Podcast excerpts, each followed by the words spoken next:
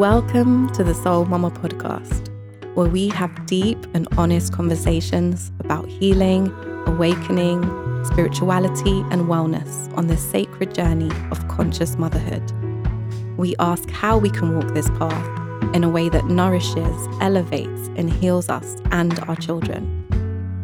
We deserve space and time to slow down and tune in to our hearts, to heal ourselves and to honor our highest callings.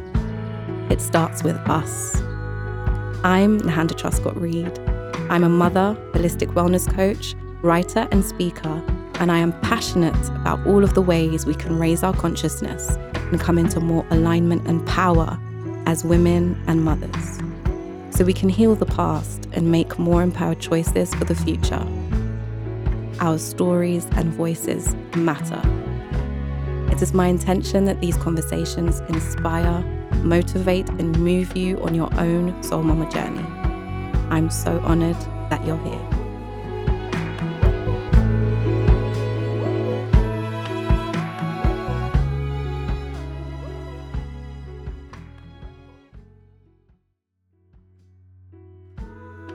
This week, I'm speaking to Kelley Palmer, also known on Instagram as the Peace Filled Mama. She is a coach, a writer, a wellness advocate, and a community organizer committed to using the tools and philosophies of yoga to cultivate liberation, joy, and peace for herself and for others. Her connection to the living practice of yoga, a path of mindful wellness and self realization, is what really fuels her work. It impacts her life and propels her to want to share it with others through her writing, her events, her guest teaching, and more. She remains focused on making this healing practice accessible to all people, connecting to communities that are normally excluded or ignored in mainstream wellness circles. Being a mother of two liberated souls has created a point of focus that brings these tools to the way she is mothering them, and also calling her to share this with all parents. Through in person and online offerings, she centers her work on making these connections with authentic and sustainable tool building. We talk about her commitment to breaking old generational patterns, her liberatory approach to life, discipline, and parenting, and how she manages the opinions and expectations of others along the way. I found Kelley's approach so refreshing and yet so reassuring, and I'm sure you will too. So, welcome, Kelley Palmer, to the Soul Mama podcast. Thank you for having me. I'm super excited to be joining you. So, I came across your work firstly through your beautiful photos and captions that you share on Instagram. And your name is Peace Filled Mama. And I just wondered, how did that even come about? Because that in and of itself is an affirmation. I was like, yes. um, well, thank you. I, a stranger gave me that name. I met this woman in Target. She had a baby, and her baby was crying. And every time I would pass her, in the aisle, she would apologize to me for her baby crying. And so after about the third time, I said to her, like, are you pinching your baby? And she kind of laughed and was like, no. But you know, that story we have in our minds about parents and like not wanting to inconvenience other people with our children. And so I just had a talk with her about how being a mother, this role of caretaker of another person, is really, um, for me, a reflection of our yoga practice in terms of having this sense withdrawal to pay attention and have this single point of focus on this person who is doing the one thing that they can do for their survival, which is cry, and how she didn't need to apologize to me and like focus on what her baby needed. And like all of these grown-ups in Target can figure it out because the baby is just making baby noise. And we ended up having a really good, rich conversation about what it would mean to release um, the story she had about what other people were expecting for her. And she shared, you know, it's her first baby. There's just a lot of pressure um, to get it right. And so we sat and talked. Her baby needed to nurse, and I stood there with her uh, because she didn't really feel comfortable nursing in the store, but they had this rocking chair glider display. I'm like, use the display, nurse your baby. And then we parted ways. And a couple of weeks later, um, I was on my bicycle with my children. I bike commute. And someone was beeping and when i looked it was the woman and her partner um, in their car and they the husband or her partner rolled the window down and said to me like oh you saved her life the other day in target. She just hasn't stopped talking about you and just everything you shared with her has just shifted her experience. We've been calling you the peace filled mama. And i was in the middle of trying to rebrand this blog that i'd had since probably 10 years before i became a mother and it was just like, well, that's the name. And so I've just been going from there. And, um, you know, sometimes it comes back to bite me because my six year old will, you know, do a thing. I will not respond necessarily in the way that I try to in practice. And he'll say to me, like, that's not very peace filled. And uh, kids definitely like, have a way of calling us out, right? Right, right, right. but I thank him for the reminder. It gives me a chance to like pause and catch my breath and do the things that I'm coaching other mothers to do. Exactly, exactly. And that what a beautiful story. It, being able to relieve that sense of overwhelm and pressure and responsibility that so many of us, you know, with newborns especially can attest to. You know, I remember just the that feeling of like, oh my gosh, like this tiny human is relying on me for everything. And yet we add the extra pressure pressure of society's expectations on us as women. Um, And so I wondered, you know, a lot of what you talk about is about motherhood as a practice. I wondered if you could speak a little bit more to what you mean by that. Yeah, I so it really starts with something that my mom used to say to me when I was first um, navigating like six years ago, essentially, uh, having this new baby. And she's like, Your baby has never had a mother before. Mm. So he doesn't know which means that you get to choose like what how you're going to show up and what you're going to do and i feel really fortunate because you know no one's perfect um, and my mother really made some conscious choices to parent us differently than how she had been parented based on how that made her feel. Mm. and one of those things was that she has never hit us and she did not yell. Wow. And so it put me in a space to feel uh, very strongly about physical violence in all relationships but also it just held this space for me to parent from a place of wanting to be in connection with my child. And so um, when I say parenthood is a practice, it's like you have all of these societal things going on stories about how you're supposed to be as a mother, stories about culturally how you're supposed to show up as a mother, stories about uh, your children and their outcome being your complete responsibility. And that's a lot of pressure. When you add things like health, uh, access to resources, uh, being in underestimated communities, not having community around you. And like, if you don't know how to feed your children or like how you're going to feed them, all of that pressure can seem like a lot. And if we are being intentional moment by moment in making choices around like, how will I speak to this person and how will I view them um, how will I create space for them and for me at the same time? To me, it has to be a practice. It's like we won't get it right every single time.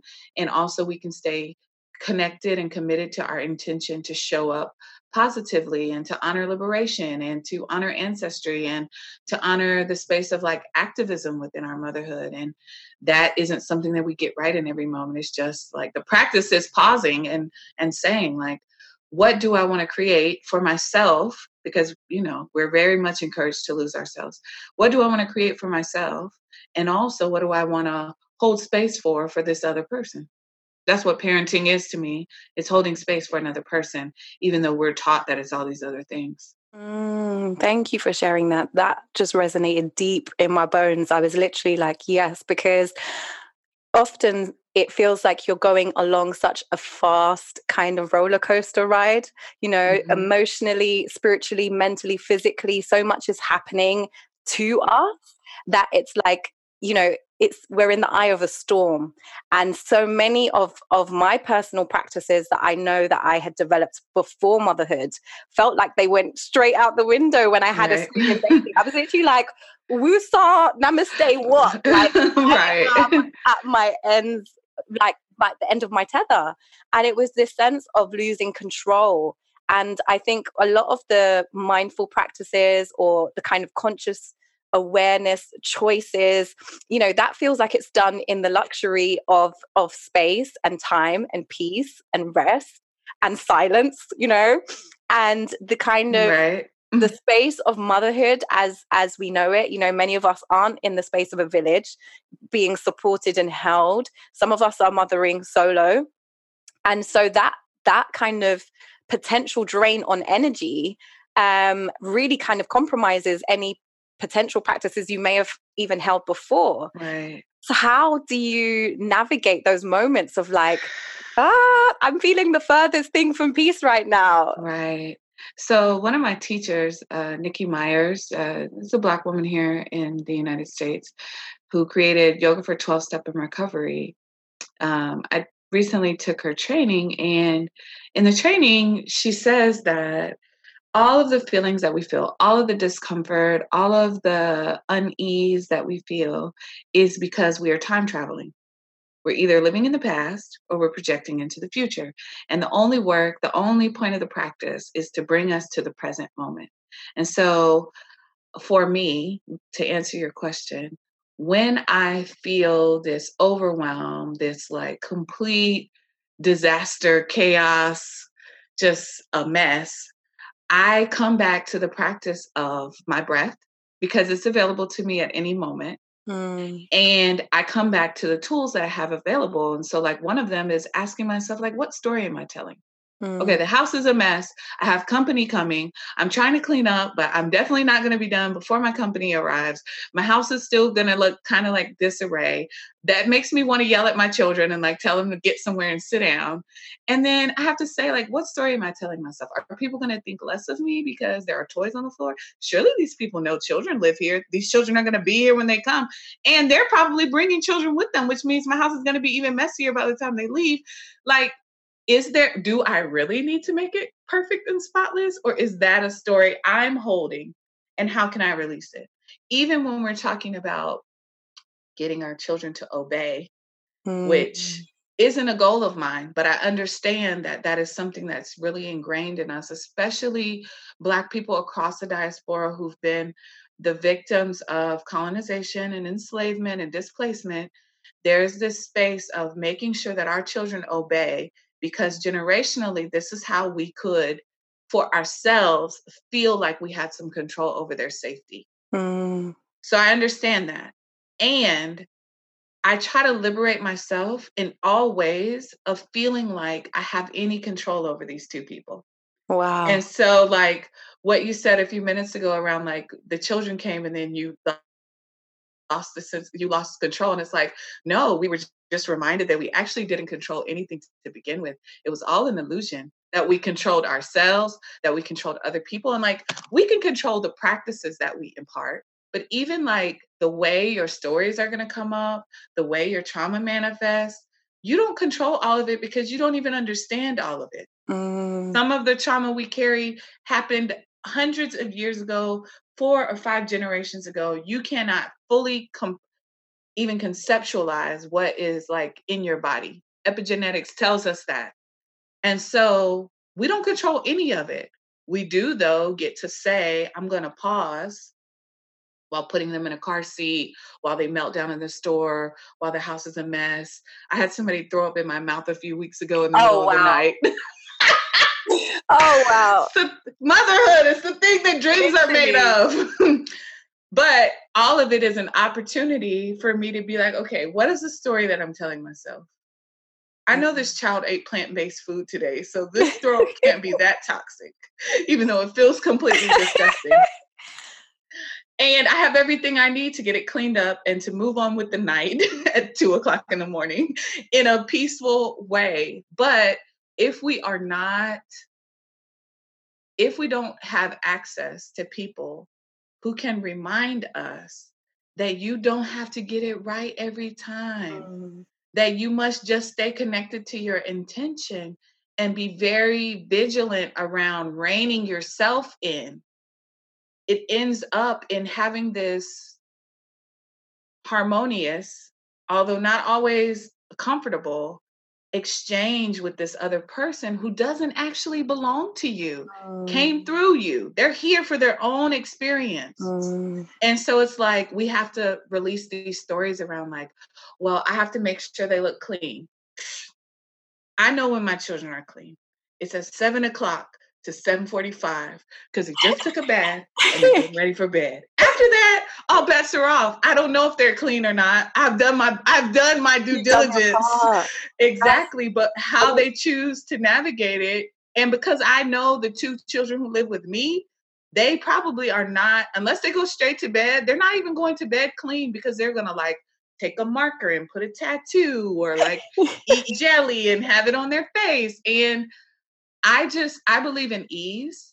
Mm. And so in all ways, I try to think about how can I create ease for myself in this moment.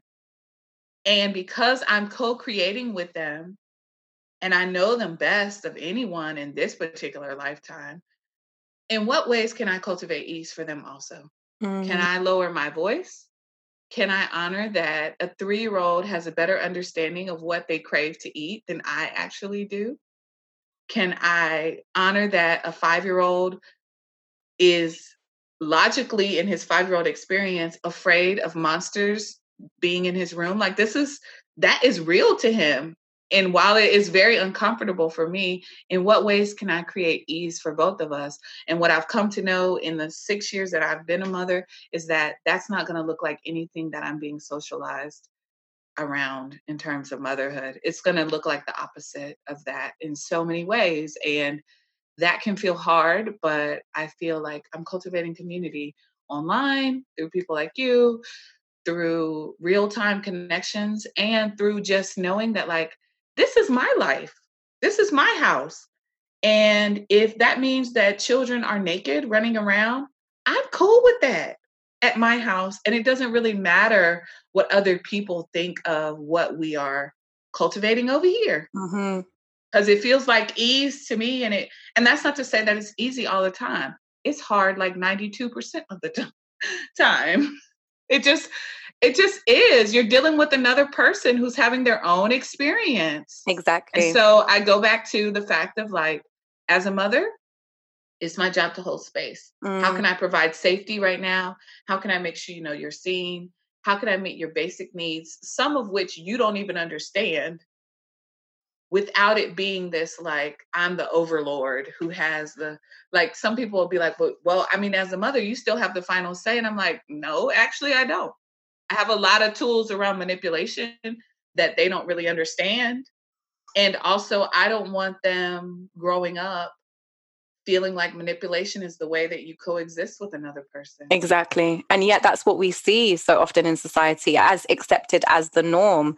And I think once we start that kind of unlearning, that kind of unraveling, like what I found in my own experience, and it would be great to hear if that's the same for you, but it's kind of, it leads to everything.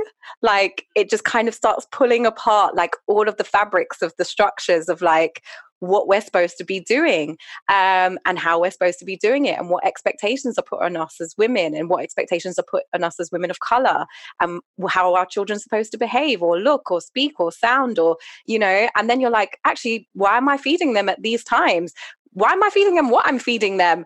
Why do we wear these clothes? Like, like, and then right. I found that it can get to a space of like, I just need to go and live like on my own somewhere in the wilderness, right. like off grid, because I can't function in the world and right. still have these, you know, radical ideas or so called radical ideas of what conscious living looks like especially when you're introducing that to to children who come as part of a, a wider family and another community that perhaps right. have an investment in how that should look you know right right how have you balanced that well it's a big job like i said 92% of the time it's complicated um, because you are just one part of the community, hopefully, that is invested in the success of your children. And there's this, unfortunately, Western culture says that there's two parents and those two people are responsible and then you have some auxiliary family members and ancestrally at least i know for myself that that's not what was being practiced before colonization and enslavement there mm. was a wide group of people exactly. who cared for the children but also cared for the mother 100%. and it doesn't exist. And so you see us like returning to things like doula care and midwifery, and you have what I think are pockets of awakening for parents, especially yeah. Black and Indigenous people of color. You have this awakening that what we have bought into as parenting is actually harmful and not in alignment with who we are.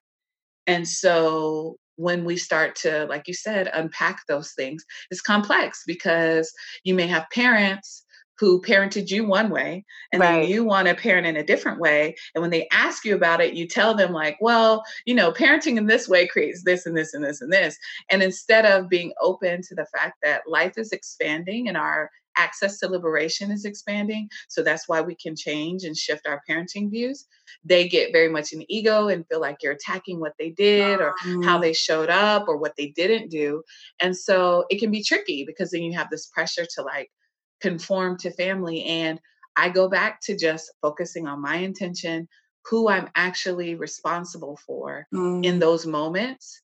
And it's never the other adults that are in the space. And, you know, it can come up like um, I had an instance once, and it was with family and someone that I love and care for, but my children don't know this person. You know what I mean? They've maybe seen them once or twice in their lifetime they may not have access to those memories. And so this person wanted affection, and my child didn't want to give that affection. And he is a person that he he likes to like fill a room out before he but once he's there he's there but he just needs to fill out the space check out the people and he's been like that since he was a very small baby and that should be our prerogative but yet right. there are these societal norms of expectation and right. how did you how did you navigate that well, it wasn't necessarily the most pleasant conversation because I had to say, like, he's not open to it. And so we're not going to force him and their feelings were hurt and they shared that their feelings were hurt and they felt like that was disrespectful and i just shared that we live in a world where people's agency over their bodies is uh, not respected which is how you come to know that so many people have been physically, sexually, and mentally assaulted by people that they trusted. Exactly. And people that they didn't trust. But it's because we undervalue people's right to say what is okay in, around, and for their bodies. Yeah. And so I can't undo all of the damage that grown-ups do. I can work on the stories that I have about my own agency and my own body and also, I don't believe that our children come here as empty slates. I believe they come here as school vessels. And thus, in parenting, we are only holding space for them to remain as connected to divine sources as possible. And part of that is teaching them that they have agency over their body. Yes. But also like we don't know who they grow up to be. We don't know who they grow up to love. And what what I would not want to do is create a person who feels that if they are bigger or have more access to resources than another person that that means they can negate someone else's agency mm-hmm. and they are learning and unlearning that from us in every moment and that's not to say that i get it right every time mm-hmm. i also though feel like like like yoga like a yoga practice you don't just say i'm going to practice yoga roll out your mat pop into an arm balance hop into a headstand i mean maybe some people do because they have a history of gymnastics or whatever but like you have to build to this and anything could happen at any moment to knock you out of where you are in your physical practice mm-hmm. injury illness pregnancy like all of these things and then you still got to work your way back. And so to me when i say motherhood is a practice that's what i mean. We we automatically not automatically but you know one moment you don't have a baby and the next moment you have a baby and it can seem very much like the word I used and continue to use is numinous. A very numinous experience. It's amazing, it's breathtaking and completely petrifying and terrifying and soul gripping and like all the whole spectrum of human emotion comes through in that period of like becoming a parent. And we just have to commit to the practice. Like, mm. who do you want to raise? Like, I ask people that all the time who do you want to raise? And they are not going to become that in this world that we live in, mm-hmm. under this societies that we live in, under these systems of oppression. They can't be that if we just hand them over to the TVs and the toys and the mm-hmm. practices that perhaps we might have experienced. I don't, I try to encourage people not to, you know, there's real harm that people experience at the hands of their parents or caregivers as children growing up. And so there's healing work to do there for them so that they don't show up in those ways with their children. Yes. And the history of violence against children, especially in Black, Indigenous, people of color communities, mm-hmm. is often rooted in colonialism and and enslavement. And it served a purpose at that time. If your child's not in the right place, if they're not quiet, if they're too smart, if they're too talented, then they may be sold. They may be pulled into the house while you're still outside. They may get on a ship and you have to stay. Like there's so many things. And so we developed this survival mechanism of breaking our children before they enter the world. Yes. And it was necessary. Now, in terms of myself, there's not been a time on this continent that I live on, North America, that a Black mother has had control over the safety or agency of their child's body to this day. We still don't have that agency. But for some reason, we like to rest in the lie that we do. Mm. And so we will advocate for and stand up for things that don't actually respect our children's humanity because we think it will keep them safe from the world. Mm-hmm. And it's an unpopular thing, but I'm trying to say it in as many Black spaces as possible. We don't have control over their safety in regards to white supremacy. White supremacy is not ours to dismantle, that is for white people to dismantle. And we do a great disservice to their liberation and ours by breaking them for the world. Mm we cannot expect them to be change makers or to push forward in this I don't like to call it fight, but in this march towards liberation, mm-hmm. we do not do them any justice by breaking them. And so it's hard because most of us still live in a way where we have to send them into schools and we have to like navigate workspaces. And that only shifts when we change shift our mindset around it around the fact of like i am going to send them to school and i'm not going to use physical violence against them and i'm not going to hold this capitalist model of productivity equaling their worth i'm going to tell them they're worthy of my love and affection regardless of their grades mm-hmm. i'm going to tell them that they're beautiful and amazing dependent upon their individual gifts and talents not what the world says are valuable gifts and talents mm-hmm. but we like it's it's like each generation has this new access to liberation that the generation before didn't have. And so, like, I tell my mom, thank you for the ways that you parented. Thank my grandparents because it brought us to these points. And now I'm here and I get to choose how I'm gonna, like, how I'm gonna show up so that my children will then, if they decide to become parents, they can then say, okay, my mom parented from this place. And I still see the points where, you know, her stories, her healing was going on but i'm going to take that what she built for me and i'm going to keep going further towards that liberation. Yeah exactly and i think that's the thing is that it's conscious evolution right? You know so many of us get stuck in the limitations that we've kind of felt like we've had to heal from as adults and you know we can get stuck in the stories of the models that aren't there you know the the community that isn't there the support that isn't there the structures of oppression that continue to still feel like they are very necessary you know whether that's work or school um, and it that can can be a place where you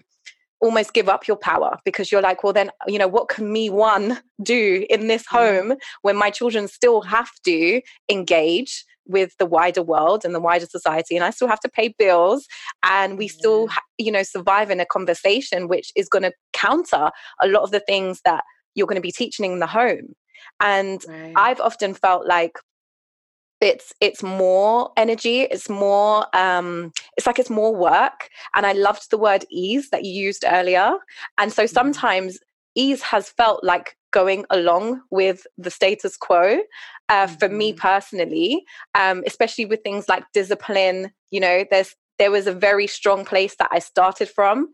And I mm-hmm. think over time, I've been like, hmm, this is going to be an ongoing battle, you know, mm-hmm. around how we show up for our children. And I think because there aren't many examples of what that looks like as a grown adult who hasn't experienced um, that type of parenting, sometimes it's like i believe this is going to create an individual who's going to be amazing in the world but you know it's it's not just my child and so there is right. a sense of compromise i found around conversations to do with school or food or discipline or you know affection showing even that example that you used um, and so i i wonder this this kind of space of creating the environment that we hold to be true and that we know that we've had to heal ourselves from and mm-hmm. also accepting that we're living in a world that still hasn't necessarily caught up to that like, right. do you feel like you have two separate conversations with your children to kind of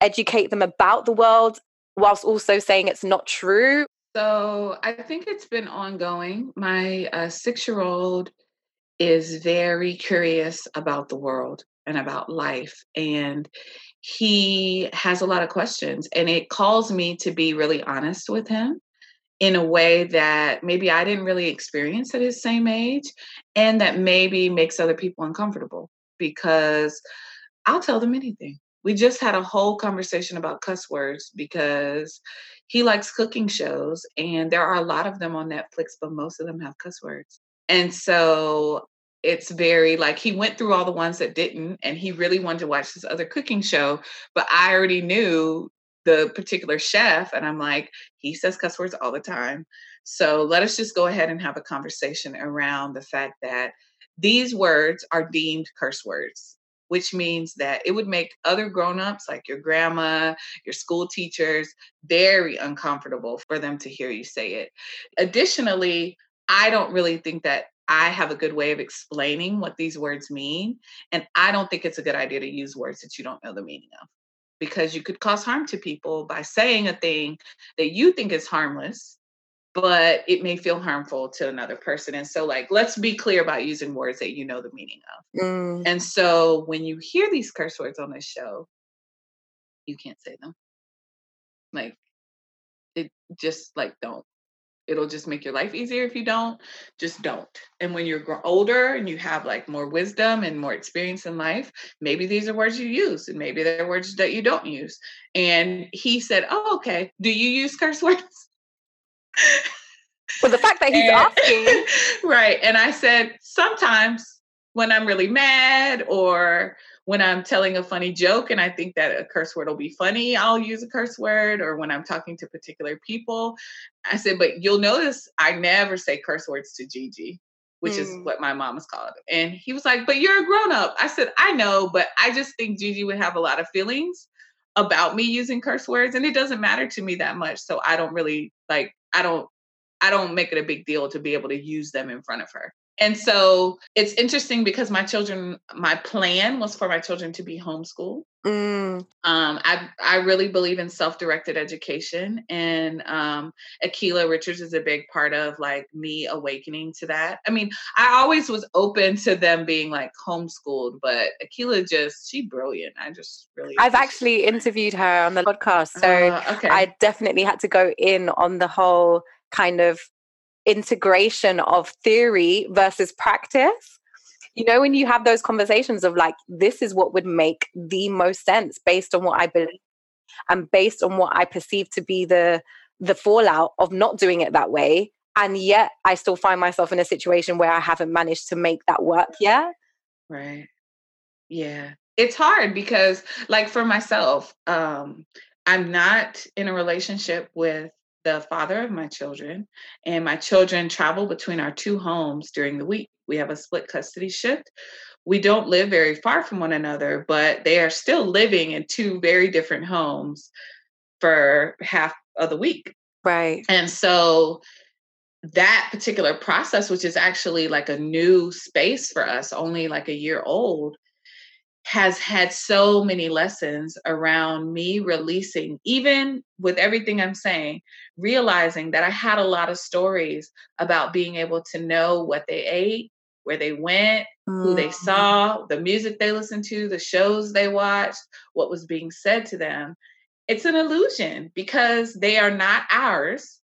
We are holding the space for them to eventually go out into the world in whatever way that looks like and this process of my children being out in the world has just begun a little more soon than what I anticipated. And so my older son actually is enrolled in what would be considered a traditional school this year. He went to kindergarten because I felt like, and under the advice of his therapist, because he started going to therapy when we separated, mm-hmm. was that he needed some things that were stable points. And school felt like something stable, regardless of whose house he's at. He still has to go to school, has the same lunchbox, he wears a uniform, all these things. And I have been affirmed in my belief around self directed education because he still knows how to advocate for himself and his needs within that particular system and we are able to have conversations around what school says mm. and what mom believes and what he can decide for himself about these two varied because i don't even like to say opposite but these two varied perspectives and i feel like just being honest with him around he shared something with me around um, boys bo- like what boys can do and what, what girls can do. And it was new. It was like that was a new conversation for us. And i said to him but actually like anyone can do anything. And he said to me i'm not saying that's what i believe. I'm saying that's what some other boys at the school say. Right. And so there's that discernment. Yeah. So he like is in the knowing that it's okay to go his own path or have his own beliefs around that and so I just, again, I come back to staying committed to my intention because I don't control any of it. I don't even control, like, yes, we hold in our mind that we are raising babies that will become an adult. Mm. That's not the reality for a lot of people. These people can depart days, weeks, months, years after they enter this earth. And so, what is the intention? Is it to have ease? Is it for them to know that regardless of how they show up in the world, they'll be loved by you, that you're yes. a safe place to land? If that's the intention, then that's the intention. And we just lean into it in every moment. Yeah. I uh, Palmer, which is the oldest child, he has good grades. He is a really quick study. He's very curious. Um, and that is highly rewarded in traditional school environments. Yeah. And we recently got, you know, progress reports or whatever. And he has like the top marks that you can have in their program. I'm not surprised. I know this person. He really loves to learn. Yeah. And also, we're not going to celebrate that. What I will celebrate though is in the comments where your teacher says that you're a good listener mm. and that you're mm. kind and that you try to be helpful in all the ways that you can and that you're great at self regulating. These are the things that I want to celebrate uh-huh. because there will come a time where you won't make the highest mark and I don't want you to do what I do, which is question my worth because I didn't make enough money, enough people didn't sign up for a retreat. Like, you know, we as adults hold these stories. And yes. I still hold the space that like you're worthy of love and affection and care, regardless of how you show up in the world. Yeah. And that is so powerful because I feel like as adults, like that's what everything boils down to. You spoke about therapy, and most of us who have access and privilege to be able to access that are unpacking these ideas of not enoughness, right? And that right. is being com- completely conditioned to us through these oppressive systems of capitalism, mm-hmm. patriarchy, sexism, racism. And, you know, our parents are a part of that as well, you know, even right. if that wasn't the experience in the home. And so right. I think it's that uh, the attempt to really become conscious of the things that we believe and why like why mm-hmm. those stories are in place and why they're important and what whether we want to continue them or not like that for me is definitely the opportunity that motherhood brings it's like it's like a whole awakening on how you've lived up until this point and like an opportunity to lift the veil and i've spoke about right. this on the podcast before but you know lift the veil on the things that we've just come to accept and really start questioning that in a really powerful way because now we're dealing with a new life who doesn't have to take on all of those things no. um, and so i love that you have this kind of parallel education going on um, and i think that you know parents of, of children of color I feel like that's even more important to be able to gift our children with that awareness that, you know, systems and societies will say one thing, but know that the truth in this house and for you is another mm-hmm. and it doesn't mean you don't conform it doesn't mean you know you don't you don't potentially celebrate the successes that that society is giving you but just know that there's another value system that we're also honoring here right um right. and and that alternative i feel is just going to be so healing um to the next generation and ourselves because we we're reparenting ourselves in that same in that same yeah. way. I mean, I had this recent experience with um, him at school. A note was sent home because he was sharing his work with the other people at the table where he sits. And so I said to him in a separate conversation that it's important to know that resources are not equitably distributed in the in the environments that we live in. There are some people who have houses and there are some people who don't. There are people who have food and there are people who don't. And that's not right. And it's our work to try to make things more equitable. So while your teacher will not advocate for you sharing answers, what I will tell you is that to be in community with other people is to share your understandings with them. And they can learn from that just as well as they can learn from figuring it out on their own. And it probably wasn't popular. I talked about it on my social media platform a little bit around like school teaches children to compete for resources. Of course. And I don't think we should have to compete for resources at all, at all, not even one little bit. And this notion that some children are smarter than others, it's like they all have different access points to knowledge and information and talent sets. I can see that just in the two people that I'm parenting the way they engage information, the way they use information is different. And I understand why teachers feel so burdened. They're working within a very oppressive system that asks them to separate from their humanity to herd these children like cattle towards the information that governing bodies have decided are most important. It's important, yeah. And so I see teachers trying to like push back against those systems. And they still uphold a lot of things that, like you said, that's not true at our house. And so I said to him, at school, you have to find a different way to be helpful to your friends with their homework, with their classwork, because the way that you want to support them isn't supported at school. Mm. However, out in the world, how mama interacts with people is that I hold information that another person needs. I readily provide them with that information if it means that they can get a different like perspective or have access to their own like understanding of what success looks like in that moment like we should be give freely giving away some things yeah. because it releases this like you know it, it's complex because we're really caught up in money and i like money too because it pays my bills. And also some bills shouldn't exist. Water? We need water. Why are we paying exactly. for water? So feel you on that. It feels like living in living in a parallel universe you know uh-huh. like like a real that once you've had that kind of light bulb moment or maybe it's a gradual awakening however it's experienced there's that sense of discord with the status quo. And it, i remember feeling this complete fallout which meant that i didn't feel like i could even go back to my job and show up in the way that i used to you know mm. like all of a sudden the things that meant something to me before didn't mean anything to me anymore and yet right. bills still need to be paid right right so there's like a why can't we as mothers now go into this commune where we don't have to right. abide by these like ridiculous rules because right. it's like all of a sudden the humanity comes back and you realize like love is the highest vibrational force that is right. you know that's what matters. And my ability to be able to give love and receive love is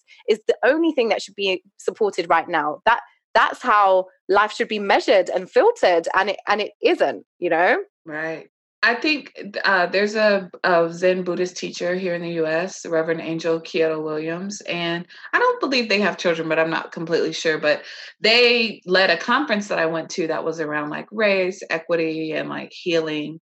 And something that they said that I like carry with me constantly in this space and then every other space where I'm doing work or occupying is that the solutions to the problems that exist don't yet exist. The solutions aren't here or else we wouldn't have the problems. And part of what keeps us like in this stranglehold is people passing these stories that we talked about, this indoctrination, this socialization that this is how things are and this is how they will continue to be. And so I I try to remember that when I'm parenting, that if I parent them from a place for them to really really truly be their full selves, mm. really truly see other people as whole beings and like honor other people and question, really question, even from a deeper place than me, these systems. They hold the keys to solutions that I can't even conceptualize. I hear that. Because I'm too indoctrinated. You know what I mean? Yeah. It's like I was having a conversation with um, my three year old, he's obsessed with bath bombs. They're like his thing. He doesn't want to make them. He feels like that's a treat that he should get. And I indulge him. We go to Target.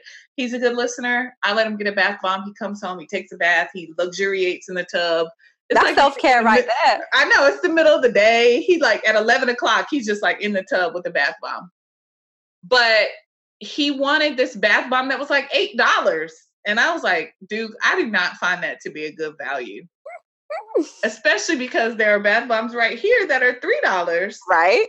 I don't really understand why we would pay eight dollars. And he said, I don't understand why we have to pay any dollars. Right. And I'm like, you're right. Exactly. I don't, I don't understand it either. And so we just ended up having a conversation about the fact that the way that we live right now is that there are goods and there are services. And to have access to those goods and services, most people require an exchange of energy. Mm-hmm. And the energy that we're talking about right now is money. And so that's, you know, different people's energy is valued based on how much money. And he was kind of looking at me like, I don't really understand all the It might be a bit saying. deep for three, but still. but also it was like me talking myself through it too. Yeah. Around like there are spaces and places where I need to be compensated for my energy. Yeah. Because to be able to have a place to sleep and food to eat, I then have to exchange currency with someone. Exactly. But in what ways could we shift that? In what ways can that be different? In what ways am I valuing money when I should really be valuing a different resource? Um, so it's like, it's all a practice of like explaining that thing to the kids, but it really helps you to like re reevaluate the story. Like, yeah, why do I believe that? Why don't I? We have like a lot of, you know, the holiday season. Yes, that's been a conversation in my home as well. Having conversations around, you know, I understand that people have their traditions that they want to uphold and do the things. Also, I have a problem telling my children that if they behave well, a white man will come into our house and give them gifts. There is a problem with that. I have a problem with that. Exactly. exactly. Um, just like I have a problem with Elf on the Shelf. I have a problem with telling my children they're being surveilled and that this other person is watching them all the time and deciding whether or not they're worthy of the things they desire.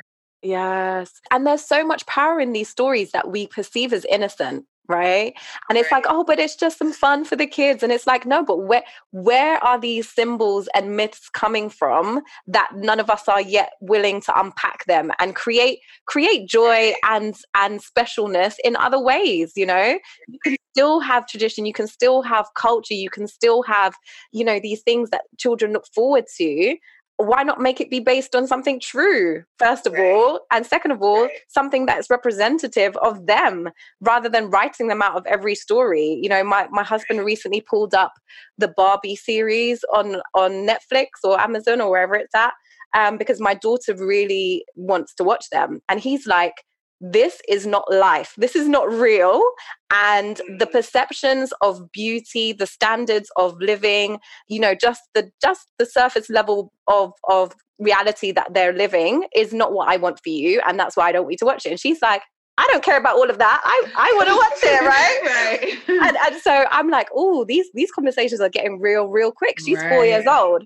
and we're starting to have to really decide. You know, what where do we stand on things? What's what's most important and when is it appropriate to have these conversations? Because I think one of my fears was that I didn't want to create a picture of the world as being this oppressive place that she needs to be guarded up against because so many of us are also so armored and so ready for a fight that we don't allow ourselves to even you know soften into being able to receive love or be vulnerable. And so there's this need for her or this desire I, I would say for her to stay soft and to stay mm-hmm. innocent whilst also giving her the tools that she will need at some point to navigate um, right. and so i think that that whole kind of feeling through is like it definitely is a practice it's a delicate balance because you want to preserve the joy of childhood and also like i often have this conversation with white parents that it's dangerous for me not to explain to my children that the police aren't your friend these are just other humans with a uniform on. And so you should respect them as human beings, but they have no more authority over you than another person. Mm-hmm. And so, like, advocate for your physical rights, advocate for your legal rights, be aware of your legal rights.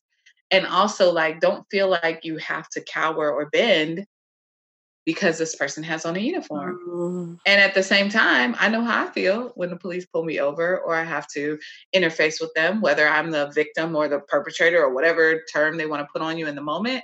Like, this particular institution is not designed for my safety. And I'm like, as white parents, maybe you don't have to talk about that with your children. Mm-hmm. But as black parents, that's something that we have to talk about. I mean, and it is a cruel iron- irony to be the person to know what brings joy to your child and also have to explain to them the wickedness of the world and see a little bit of that light kind of dim. Um, but what my grandfather used to say to me all the time is don't be afraid, be aware. And I take that a bit further and say that, like, from awareness, we have options. And I really link liberation to choice. And when we don't give our children a clear picture of the world, we take their choices and it's a form of manipulation that doesn't serve them. Mm-hmm. And so I know that the world is terrible. There are horrible people that do horrible things. There's been legacies of murder, genocide, oppression, rape, enslavement that have ruined complete populations of people. Yeah. And still, I find time to make art and eat delicious food and dance and laugh and make love and have fun and enjoy the beach and do all these other things while still like railing against the patriarchy. And so it's like we have to release this illusion that the truth will harm them when really the truth gives the space for them to grow up and really be free and to not live in an illusion that will certainly be shattered for them.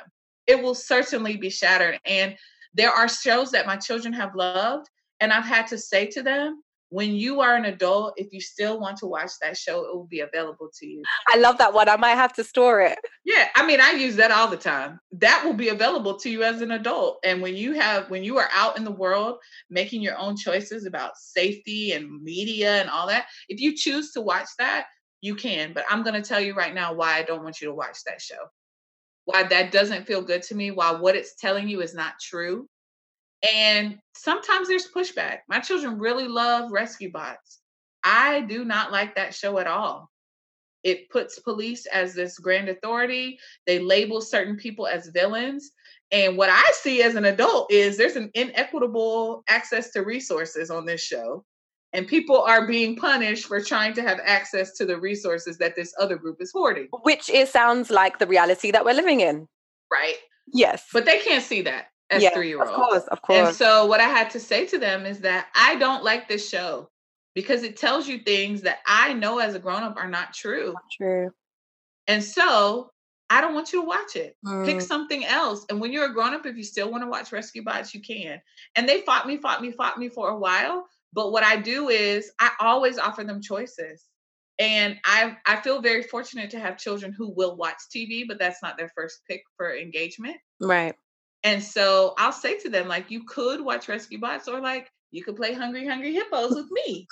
and like that's more fun than watching a show. What they really do want is our presence at the end of the day. And I think if if we are able to give that in a in a you know a pure and loving way um then that's the that's the food that they're really craving you know? The the rest of it is just kind of stop holders. Um, so before we kind of wrap, because I know we're kind of coming to time, um, I wondered if you could speak a little bit about your yoga practice and how kind of decolonizing yoga as a woman of color in the whole wellness space, what that looks like for you. Um, so I first became a teacher when I had a six month old. I entered training only one week. My training started one week before I gave birth. wow.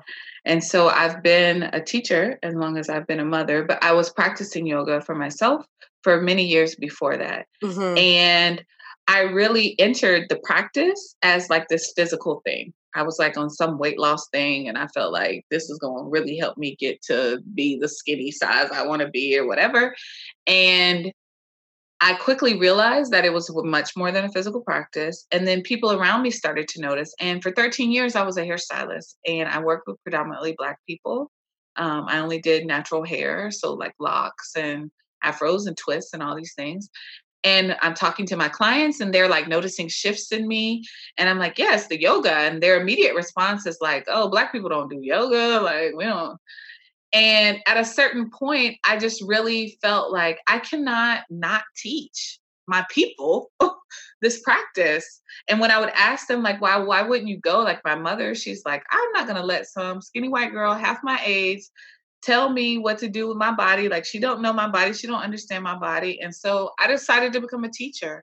And while I teach any and everyone, I am very much connected to making sure that Black people have access to wellness modalities beyond yoga, but like mindfulness, meditation, Reiki, like all of these things that I know hold the space for us to more deeply connect to who we are mm. energetically and to return to some of our ancestral practices that were stolen from us during the transport from continent Africa all the way over to, you know, every part of the Caribbean, every part of South America, North America, and into Europe, into India. Like we were like dispersed all over the world and we lost what connected us to each other and to ourselves and i know that this practice brings us back to that and so um, when i teach classes i try to make them as accessible physically financially locationally like i try to make them accessible in every way that i can and then also i just advocate for that in every single space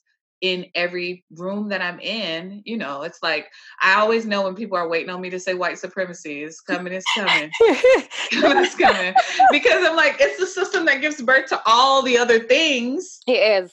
So let us stop treating it like the elephant in the room. Let me just go ahead and say white supremacy. Um, it's oppressing all of us, even the white people.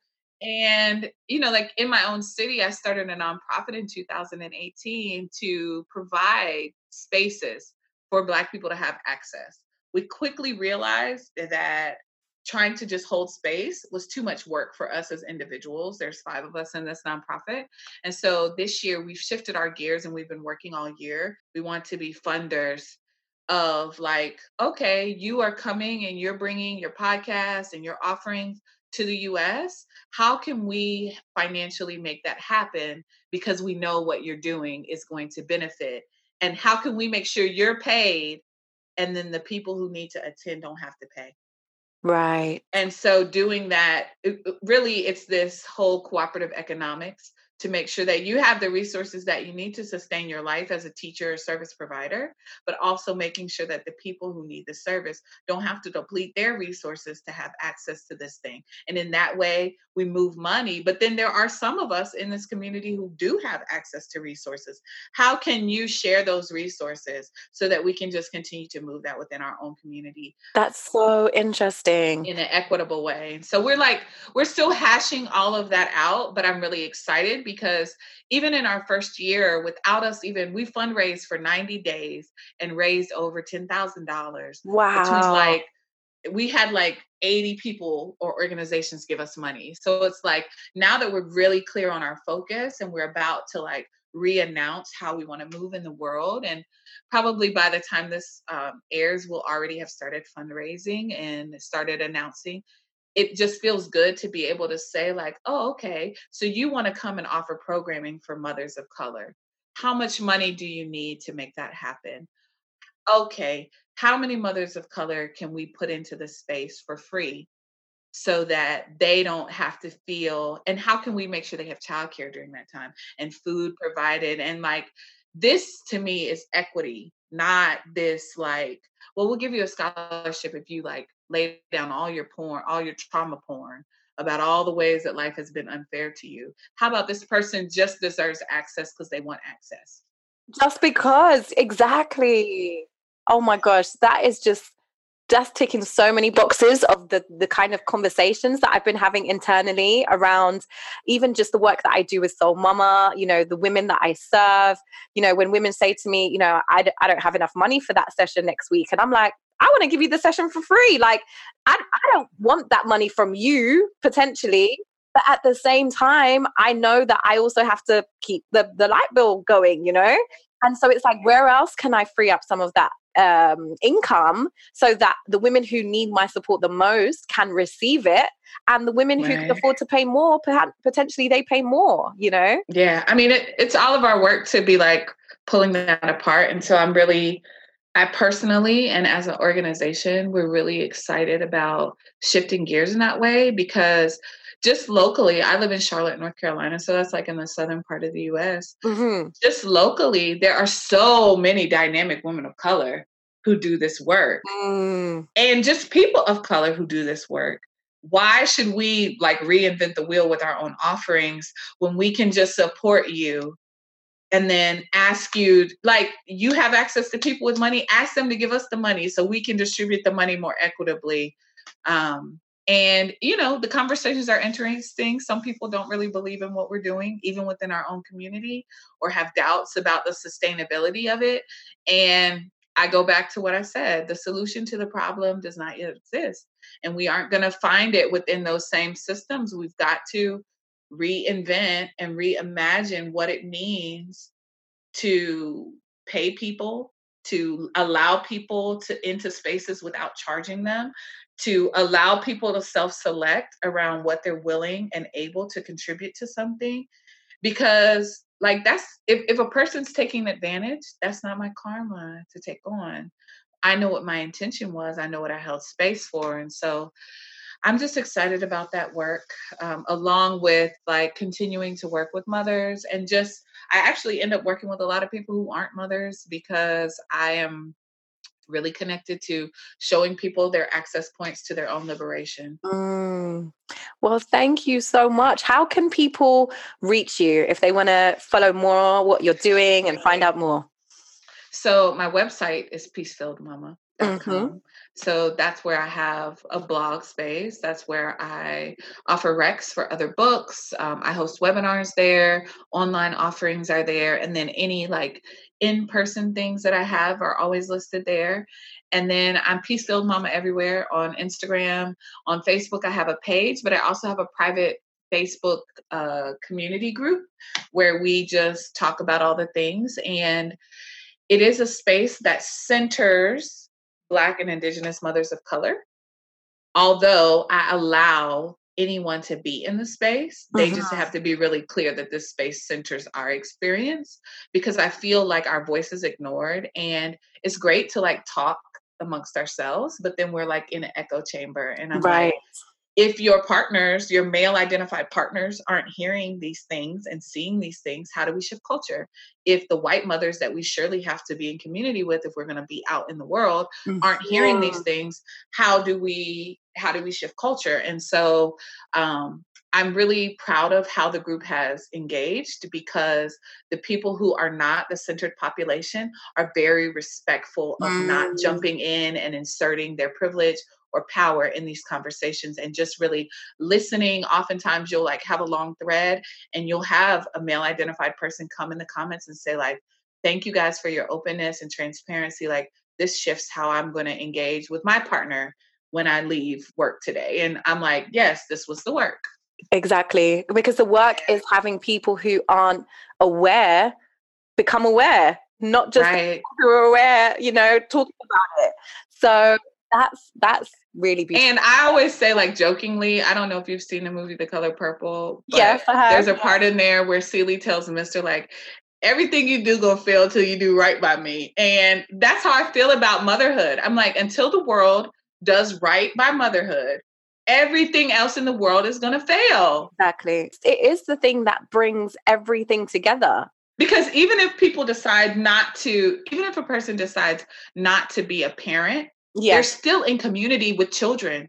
And every single person has been mothered even the most terrible people. Mm-hmm. Just the way that they were mothered may have held space for a whole lot of evil to come forth mm. instead of a mm. whole lot of good. And so it's we like if we shift, yeah, if we shift and make actual community and culture around mothers to say, like, mm. like to me, there's not a reason why a mother should have to work to feed their children. Mm. Say it again. Everyone agrees that children deserve food. Exactly. So why are you making the mothers work like dogs to feed them. Exactly. But most times people don't, they don't, they can't answer that question for me. I'm like, food should be free to children and their parents because they need food to live. But really, it should be free to all humans. But we've monetized an essential need. Yeah, this is it. And I feel like that is what I understand to be revolutionary mothering. That's what I understand, you know, the healing to start coming from because you start to realize the things that don't make sense. I have some choices around how I educate my children, you know, the next generation about how this looks for them. And I thank you for sharing your journey um, and for just putting your energy in such a transparent way across all of your your platforms it's a beautiful energy that just comes through just this honest you know willingness to just keep asking those questions. Um, and if there was one thing that you would leave mothers with who may be kind of starting on the path of this conscious mothering journey what what would that one thing be? I think it would be to get a clear understanding of yourself and not who you were before you had children but like who you are in this moment and accept her, accept who she is and like how she has shown up and realize that your power is not in controlling your children. It's in learning to release that control and to just be present to the responsibility that is in front of you without the like projection of who they're going to be or this reverse of living in like the past of how you've shown up or even how you were parented like what's happening right now and what do you want right now with the person you are. Mm. Thank you. Yeah, you're welcome. I'm so grateful to be in this conversation. Yes. Such a pleasure. I know. I like want to hug you and be like, let's meet for coffee. But the ocean, the grand ocean, uh, sits between our coffee date one day. This is exactly what the podcast is about. It's just bringing women yes. like us together to be able to have these conversations and hopefully inspire others to join in the conversation too and to start, you know, looking at their motherhood as this opportunity, you know, for healing, for growth, and for evolution, because that's all right. what we're here for. So, yes. yes. Thank you, sister. I appreciate Thank you. you. Thank you so much. Pleasure.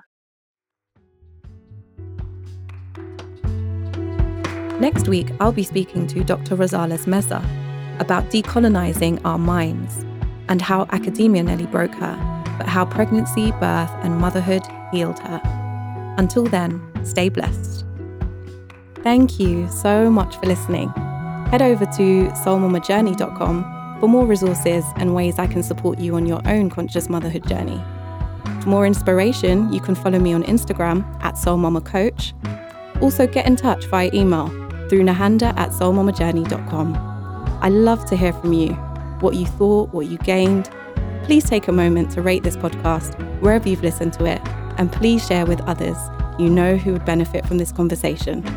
I appreciate you. Thank you. This podcast was produced by myself and Chris James. Music by my talented friend Ayanna Witter Johnson.